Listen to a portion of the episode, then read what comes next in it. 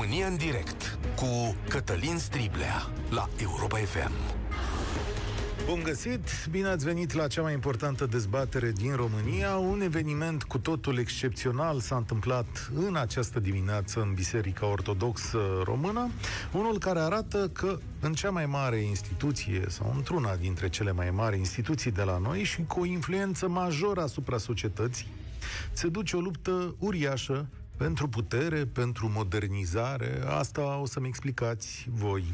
Publicația G4 a prezentat o scrisoare a conducerii Bisericii Ortodoxe adresată înalt preasfințitului Teodosie, arhiepiscopul Tomisului de la Constanța, îl știți doar. Scrisoarea este un răspuns al patriarhului la cererea lui Teodosie ca arhiepiscopia Tomisului să fie transformată în mitropolie, iar el personal să fie făcut mitropolit. Refuzul conducerii BOR este uh, evident din această scrisoare. Pentru asta, conducerea bisericii prezintă o serie de argumente istorice și teologice care argumentează răspunsul negativ.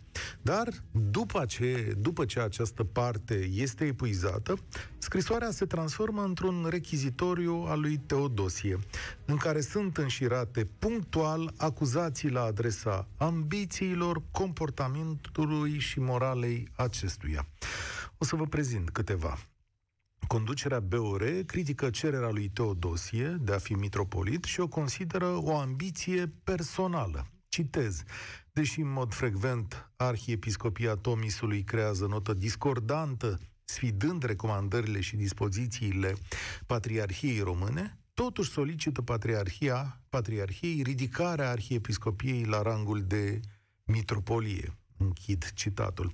Atitudinea anal preasfințitului din timpul pandemiei este de asemenea criticată, fiind numită discordantă față de deciziile BOR, provocatoare față de societate și mai ales aducând, și iarăși citez, un duh de indisciplină și răzvrătire. Știți la fel de bine ca și mine ce s-a întâmplat în timpul pandemiei, mari procesiuni organizate, un, o dorință de a nu respecta legile de distanțare impuse și, desigur, un sprijin sau lipsa lui cu totul când privește vaccinarea. Continui. Sunt numite doctorate plagiate la școala doctorală, acceptarea unor profesori fără legătură cu disciplina, admiteri controversate la școala păstorită de Teodosie.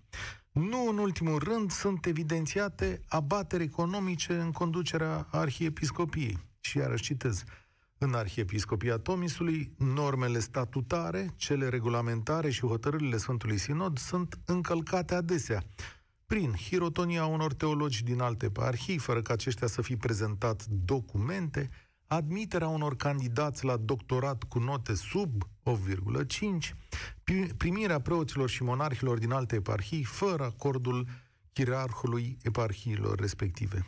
Desigur, am închis citatul, desigur, noi nu o să putem pătrunde în profunzime despre a, limitele acestui război. Nu o să înțelegem exact dimensiunile.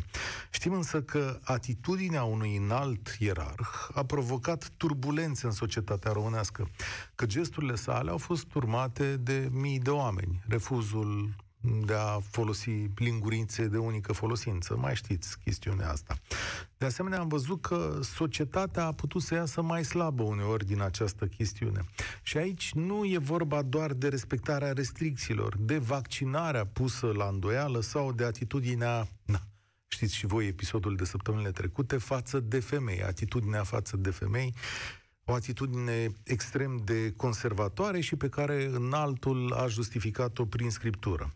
Vorbesc aici mai ales de un mod de a înțelege lumea, conservator, rigid și doar în conformitate cu litera, nu și cu spiritul legii. La asta se referă și scrisoarea patriarhului Daniel. Altfel, ce este important aici este că patriarhul pune un semn de întrebare chiar asupra respectării legii în instituția condusă de înalt presfințitul Teodosie și numește aceste încălcări ca fiind plagiate, uh, cu încadrări peste lege, neplată de bani, neplata unor facturi. Deci lucruri pe care le știe, le aude și despre care presa a scris, de ceva vreme. Și este pentru prima dată din știința mea când un patriarh acuză și de lipsă de moralitate și de răzvrătire și de încălcare a legii pe un alt ierarh aflat în subordinea sa. Ce facem noi ca societate în acest război? Cum ne uităm la această chestiune? Uh, nu cumva lucrurile astea pe care le invocă prea fericitul Daniel se întâmplă și mai jos? Folosesc acest prilej, oameni buni, al dezbaterii de astăzi, ca să avem o viziune mai largă asupra ceea ce așteptați voi de la Biserica Ortodoxă din România și la preoții ei, la slujitorii cu care vă întâlniți zi de zi, pentru că, sigur, pentru noi Daniel și Teodosie sunt două personaje foarte îndepărtate și cu care nu ne întâlnim toată ziua. Așadar, vă dau numărul de telefon, o să-l rostesc, după care vă spun întrebările și vă invit la dezbatere. 0372069599 este telefonul nostru. Îl repet pentru că e o temă delicată și sunt mulți oameni care vor vrea să vorbească întâia dată, 0372069599 și vă întreb așa, ce înțelegeți din această bătălie publică? Este pregătită BOR pentru modernizare? E vorba de aici de o luptă între modernizare și conservatorism? Și, în fine, poate cei mai important pentru fiecare dintre noi, oameni buni, ce așteptați de la preotul de lângă voi și ce primiți în realitate? E, aici o să fie o piatră de încercare. Să deschidem dezbaterea la România în direct, 0372069599. Darius, tu vorbești primul. Salutare! Alo, salut, Cătălin. Bine, bine ai venit. Uh, bine, te-am găsit. Uh, în primul rând, aș vrea să spun că tema, așa cum uh, ai propus-o, este destul de complexă, așa cum ai spus și tu, și cele două personaje de care spuneai, în ghilimele personaje, în alta Sfință Teodosie și fericitul Părinte Patriarh Daniel, sunt uh, două personalități până la urmă și nu două personaje, aș putea spune. Pentru okay. că fiecare în uh, latura lui reprezintă ceva.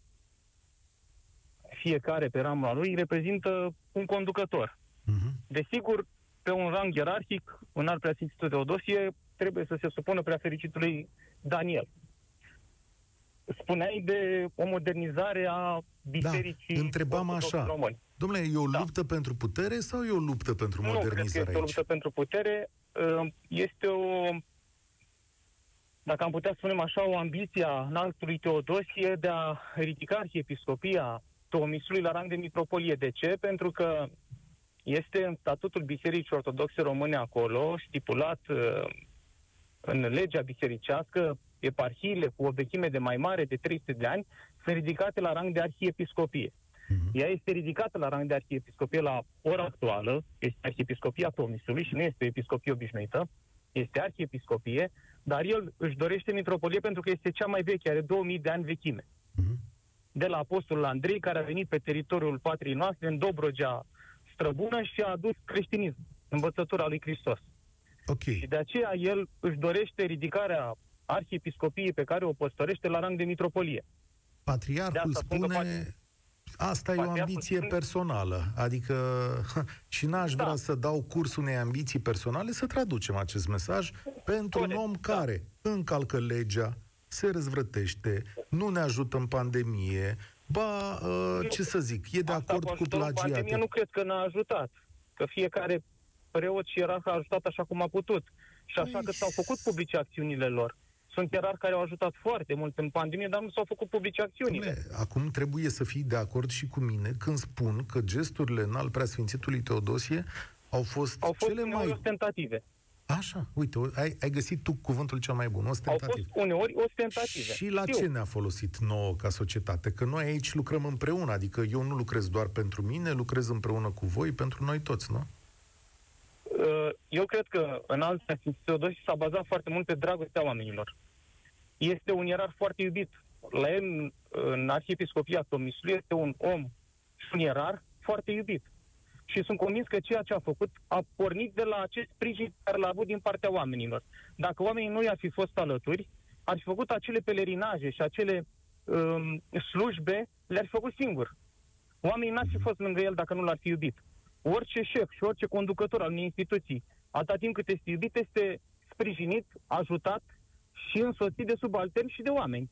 Unii oameni. Cum? Ce părere ai de acuzațiile Unii. de nerespectare a legii pe care patriarhul le formulează la adresa sa? Este posibil ca toate aceste lucruri să iese la suprafață acum, pentru că discuția, sunt convins că este mult mai veche, nu e de acum. Acum e și la suprafață, cu pandemia, cu Evident. fel și fel de probleme care au apărut. Când ai zis acolo că modernizarea Bisericii Ortodoxe Române a mai fost o discuție acum vreo 12 ani, dacă nu mă înșel, atunci când uh, în altul Bartolomeu la Cluj a solicitat ridicarea mitropoliei, uh, arhiepiscopiei Clujului și Feleacului la rang de mitropolie și au ridicat-o la rang de mitropolie. Vadului, Feleacului, Clujului, Maramureșului și Sodmarului. Nu se compară ca și personalitate Bartolomeu cu Teodosie. Nimeni n-ar fi putut vreodată să se împotrivească uh, în altului Bartolomeu, pe când acum lucrurile sunt mult mai, mult mai ușor de rezolvat, mai ales când ies la suprafață Recunosc. și chestii da, și chestii personale. De genul ăsta, cu neplata unor facturi și așa mai departe. Asta e între ei, acolo la scos să o rezolve. Mulțumesc tare mult, Darius. Pentru noi, uh, profanii, noi nu înțelegem luptele astea. Evident că Darius face parte din mediul acesta și vede niște chestiuni. Noi, societatea, căutăm alte repere, iar unul dintre repere este tipul de comportament.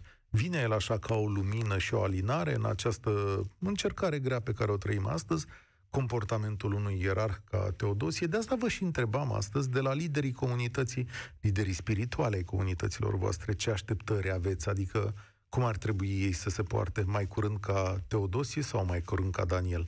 Octavian, salutare, ești la România în direct. Salutări noastră și ascultătorilor. Ce a spus mai devreme, cred că este o chestie internă și este de mult între dumnealor bănuiesc. De ce oftezi? Adică ce... Da, sunt mai multe chestii. Neapărat că nu sunt de acord și cu domnul Daniel. Nu sunt atât de pregătit ca antevorbitorul meu în ce înseamnă biserica și așa mai departe, dar nu știu, a devenit mai comercială de când a venit domnul Daniel. A devenit mai? Comercială. În ce sens Foarte mai? multe iconițe, cruciulițe, puneți în mașini, puneți și acolo, puneți și acolo. Nu erau până să vină domnul Daniel. Am înțeles. Uite, nu m-am gândit niciodată. Nu era biserica da. comercială? Adică nu avea chestiunea asta până la venirea lui Daniel?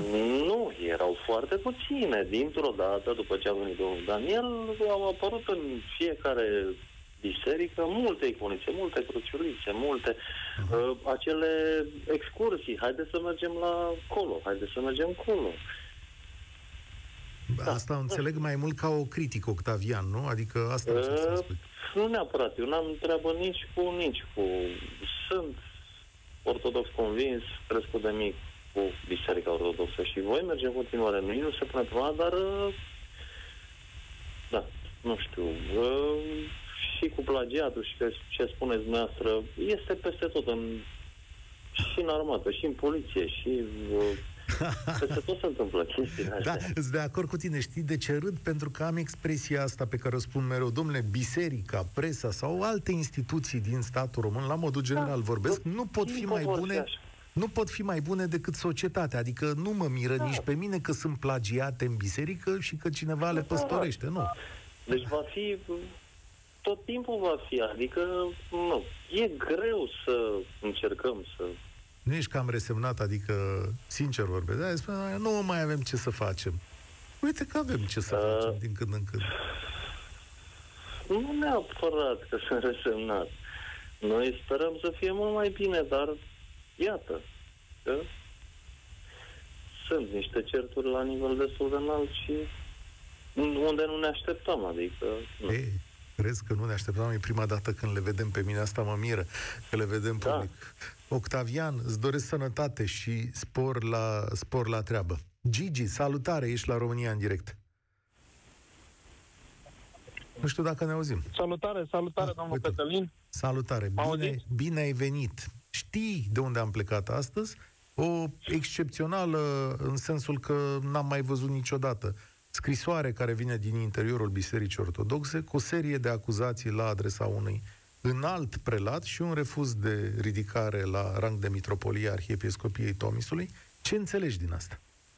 Da, ce să spun, um, e prima dată când intru la emisiunea la dumneavoastră în direct uh, și pe această cale vreau să vă salut, să vă felicit pentru emisiunile pe care le faceți, că sunt, uh, au un interes uh, puternic și un impact puternic asupra societății în care, așa cum spuneam, cum spuneați, toți ar trebui să lucrăm împreună, să contribuim ca să ne fie mai bine. Salut și ascultătorii care sunt pe frecvență la ora asta. Sper să nu pierd semnalul, am tras undeva pe dreapta și Așa, sper să pot să-mi duc discuția la, la capăt, că mă gândeam că dacă merg foarte mult s-ar putea să se Așa, semnalul. după introducerea asta, Gigi, treci la subiect. Da, ce să spun, cred că este o spălare de rufe în cadrul marei familii al, a bisericii, pentru că la urma urmei biserica este o mare familie, la fel cum fiecare dintre noi are propria familie acasă, teoretic și la biserică ar trebui să fim o familie. Um, nu știu, nu sunt eu în măsură să, să judec, nu am competențele necesare, sunt un simplu credincios cu familie, care frecventează biserica, care merge, care am, avem o comunitate puternică aici la noi, unde, unde merg eu.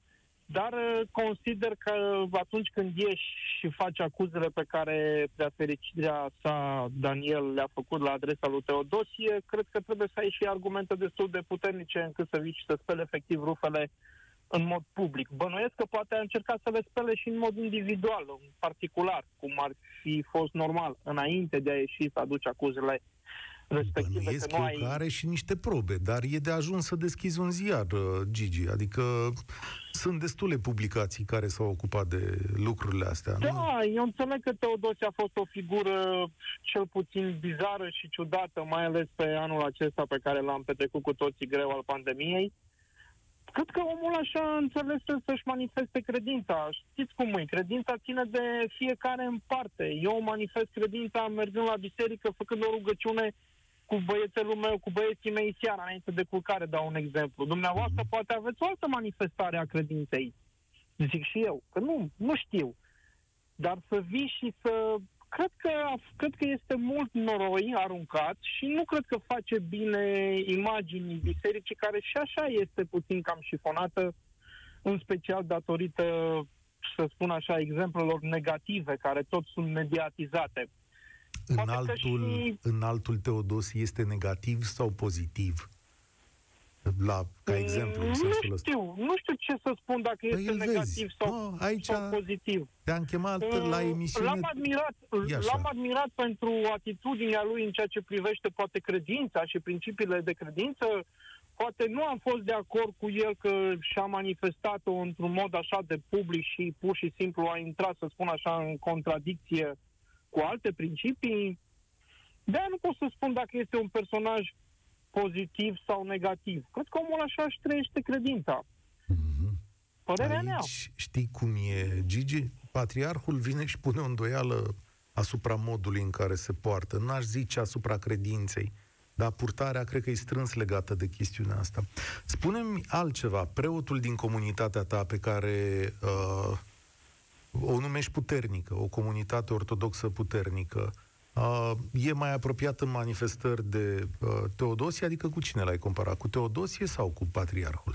Care e exemplu? Nu aș putea să-l compar cu niciunul, nici cu Teodosie, nici cu Patriarhul. Este un preot foarte echilibrat, este un preot care uh, în această perioadă a fost uh, alături de oameni, a încercat să facă voluntariat în condițiile în care statul, mai ales pe perioada aceea foarte grea de două, zi, de două luni de izolare totală, unde autoritățile statului și-au cam luat mâna față de bătrânii care poate nu aveau ce să-și pună pe masă. Omul acesta a dus niște campanii puternice cu voluntariate, a asigurat masa oamenilor care de-abia așteptau să vină acel prânz de aia nu pot să-l compar. Este un om care muncește, care se implică, care face tot felul de activități cu tineretul, în sferă educațională, în sferă culturală, Crezi în că... sferă filantropică. Cred că asta este imaginea și ceea ce ar trebui să arate Biserica Ortodoxă. Asta e foarte interesant. Fiți atenți.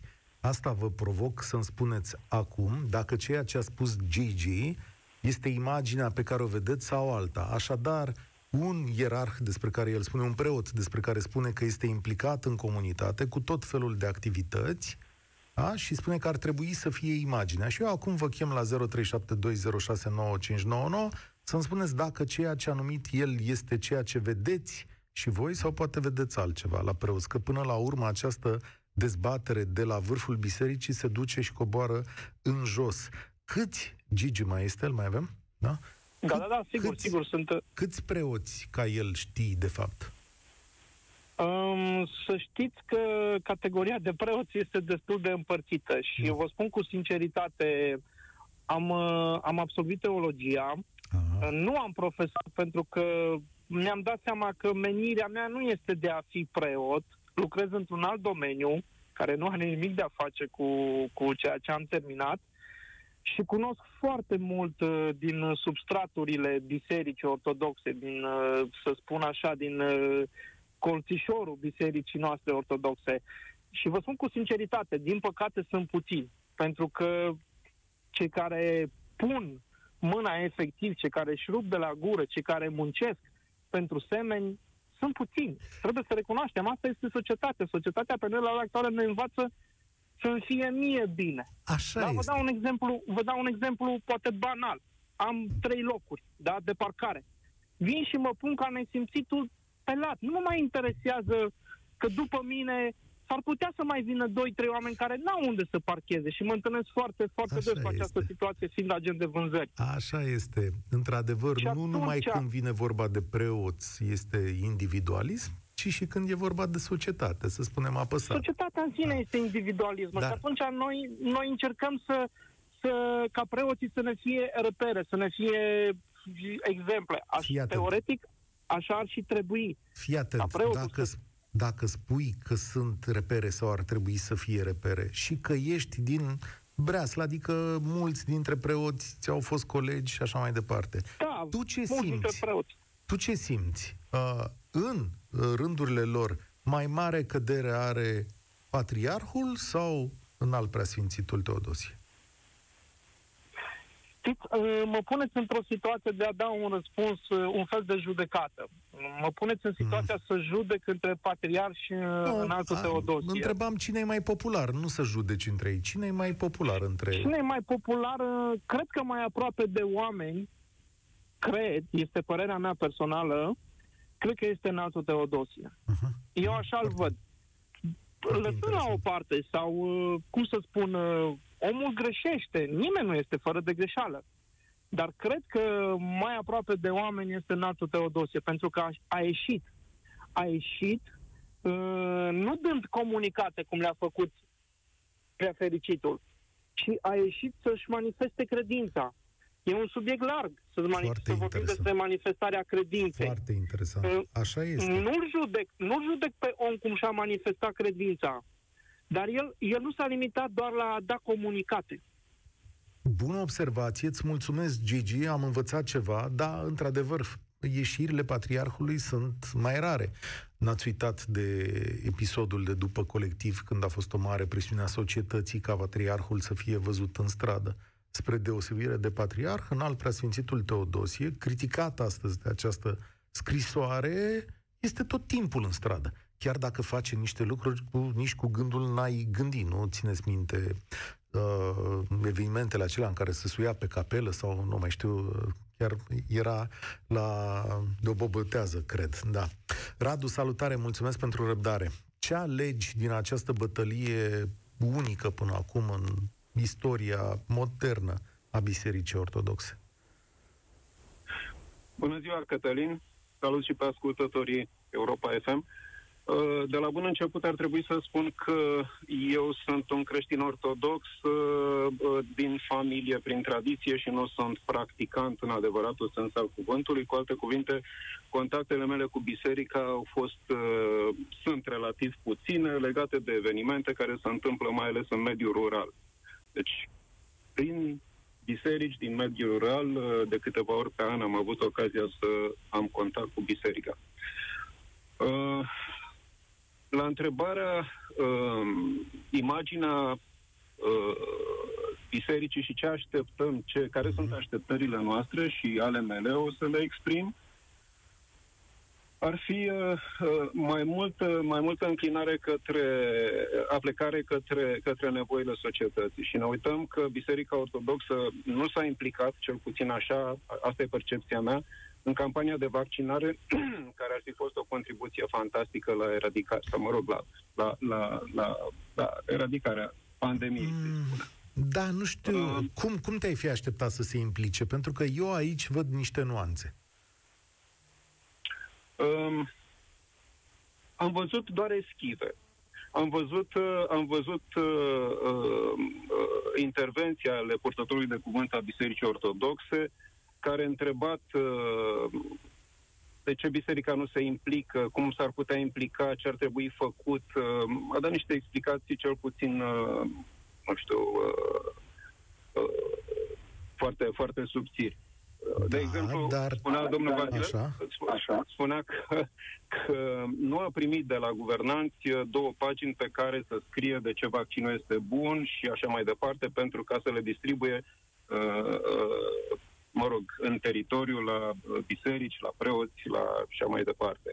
Uh, este nu știu, mi s-a părut, mi s-a părut că uh, biserica se eschivează să se implice în, în, în da. această mare problemă a societății. Să știi că tot uh, el, adică Vasile Bănescu, a spus în felul următor, că, sau mai curând, i-a criticat pe clericii care spun că vaccinul autentic este Sfânta Împărtășanie. Și el a spus la un moment dat la Digi24, uh, când am auzit asta, comparația asta m-a încutremurat nu pentru că Sfânta Împărtășanie nu ar fi lucrul cel mai sfânt din viața noastră a creștinilor, ci pentru că e comparat acest lucru cel mai sfânt, trupul și sângele lui Hristos, cu un vaccin, da? Și el, ăsta e răspunsul pe care l-a dat antivacciniștilor și să știi că și el la un moment dat i-a răspuns lui Teodosie tot în această zonă, dând de înțeles că mai curând sprijină. E adevărat că poate nu cum vrei tu, adică tu te-ai fi așteptat ca el să iasă și să spună, domnule, și de acum ne vaccinăm, nu?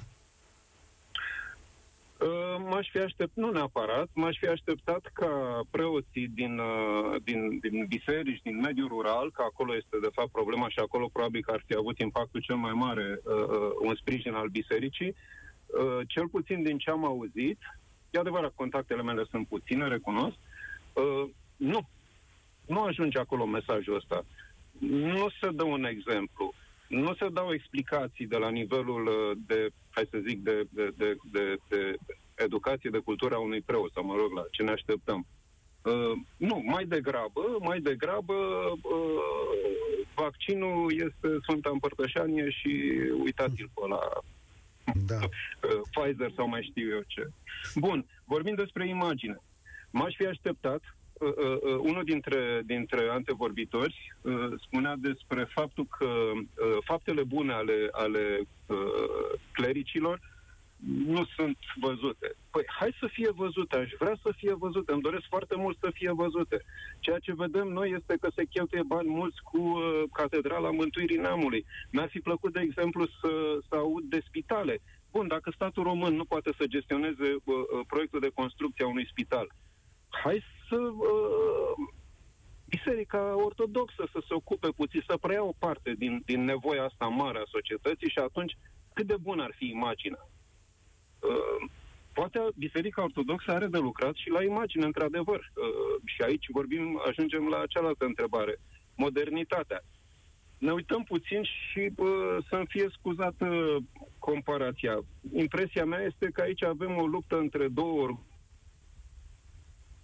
Hop.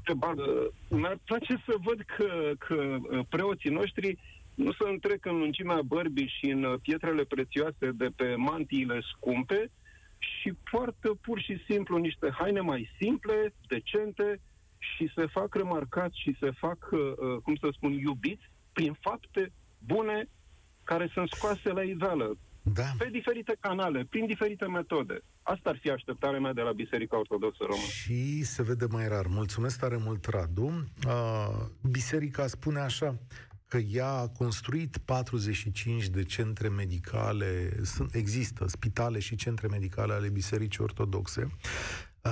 Adevărul e undeva la jumătate, așa, într-adevăr sunt construite unele de către biserică și poate mare, mare măsură, doar că banii în foarte multe situații utilizați pentru construirea diverselor edificii de ajutor social sunt bani care vin nu neapărat din sertarele bisericii, ci bani care vin tot prin intermediul instituțiilor de stat. Adică biserica a gestionat, uh, cum să zic, bani publici. O să găsiți în, uh, din acest punct de vedere câteva investigații de bună calitate într-o publicație care se numește Să fie, să fie lumină. Alexandru, salutare! Ești la România în direct. Astăzi, conflict la vârful Bisericii Ortodoxe Române. Bine ai venit! Salut, uh, Cătălin, mă bucur să am din nou ocazia să discutăm. Uh, da, eu m-am bucurat că a apărut uh, scrisoarea asta astăzi. Chiar cred că era nevoie de o replică după atât de mult timp. Eu aș vrea, în schimb, mă rog, pentru că nu sunt uh, parte, mă rog, credincios al Bisericii Ortodoxe, aș vrea să încerc o explicație mai mult socială a cum văd eu uh, conflictul, așa zis, dintre cei doi uh, ierarhi. Eu cred că, de fapt, în spatele celor două personaje se ascunde un uh, conflict care este prezent și în societatea de ansamblu între două direcții de dezvoltare. Dintre direcția spre vest și direcția spre est. Hmm. Nu cred că are rost să spun care cine uh, ce reprezintă. Adică Patriarhul Teodosie Daniel... estul și Patriarhul Daniel uh, orientare spre vest. Ex, exact. Patriarhul Daniel este teologul cu studii în străinătate, în Occident mai exact. Este un om de o vedere mai ecumenică, să spunem, Uh, l-a primit în aceeași catedrală și pe Patriarhul Constantinopolului și pe Papa Francisc. Are o abordare mai tehnocrată, să spunem așa, în ceea ce înseamnă organizarea bisericii, pe când uh, Teodosie încearcă să fie cavalerul care preia nu știu ce standard, cu care, sub care se luptă cu măsurile antiepidemice, cu cei care vor să închidă bisericile, să alunge credința din sufletele oamenilor, mă rog, toate ghilimelele sunt Tu care crezi că e drumul bun? Evident, drumul bun este cel al uh, concordiei și al înțelegerii dintre uh, toți creștinii, pentru că Teodosie a spus niște lucruri reprobabile și față de alți creștini. Nu cred că trebuie să le mai repetăm uh, acum. Cine l-a urmărit uh, știe lucrurile astea. Are o serie uh, de declarații care îți dau dureri, dureri de cap.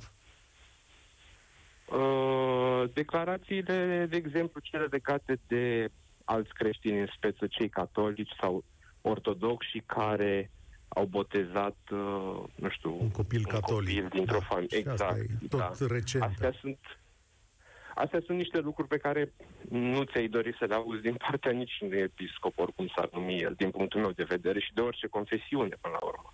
Și cine o să nu? câștige bătălia asta, dacă tot ai numit-o așa?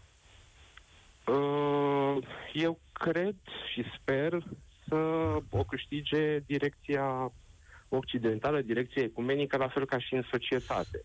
Da, Pentru vezi. că nu, nu mi-aș dori ca, nu știu, la un moment dat, biserica din care, iar spun, nu fac parte, dar contează în viața socială să aibă un leadership de genul lui Teodosie. Dar aș vrea să nu trecem uh, foarte repede peste partea din scrisoare, în care Patriarhul spune că în 2003 Așa. a mai existat fix această discuție.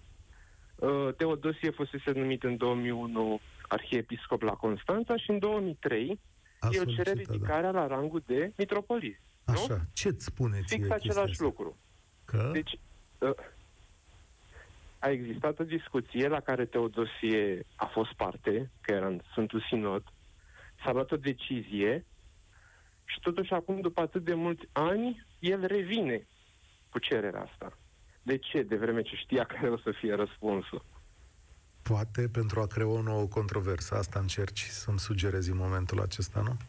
Eu cred că a încercat să se urce pe această discuție a pandemiei, a simțit că este momentul.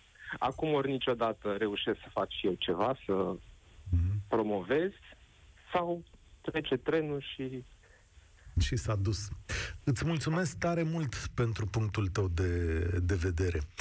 Uh, nu mai avem timp astăzi, din păcate. Uh, mă uitam la această bătălie, încerc să o înțeleg și eu la fel ca și voi. Cred că lucrurile care s-au petrecut acolo au o magnitudine mult mai mare decât cea pe care o simțim noi, pentru că altfel această scrisoare n-ar fi devenit publică. Este un răspuns de o duritate extraordinară. Nu știu cum cei doi ierarhi vor rezolva chestiunea asta sau dacă într-o biserică sau într-o instituție trebuie să existe armonie deplină. Însă, ce îmi rămâne mie clar astăzi din discuția cu voi este mai curând faptul că lumea vrea să vadă această armonie și vrea să vadă cât mai multe mesaje de bine, dar și un mod mai practic și poate uneori mai luminos de a aborda această chestiune a religiei și a spiritualității. Unul care să unească, nu să dividă și să nu arate întâietatea cuiva sau a ceva Cred că asta simte lumea în acest moment și, de asemenea, o nevoie mai mare de îndreptarea unor lucruri care nu sunt tocmai dintre cele mai plăcute. Dar pentru asta mai avem de luptat, poate nu secole, dar zeci de ani. România în direct se încheie aici, eu sunt Cătălin Striblea, vă doresc spor la treabă. Participă la România în direct, de luni până joi, de la ora 13 și 15, la Europa FM. you.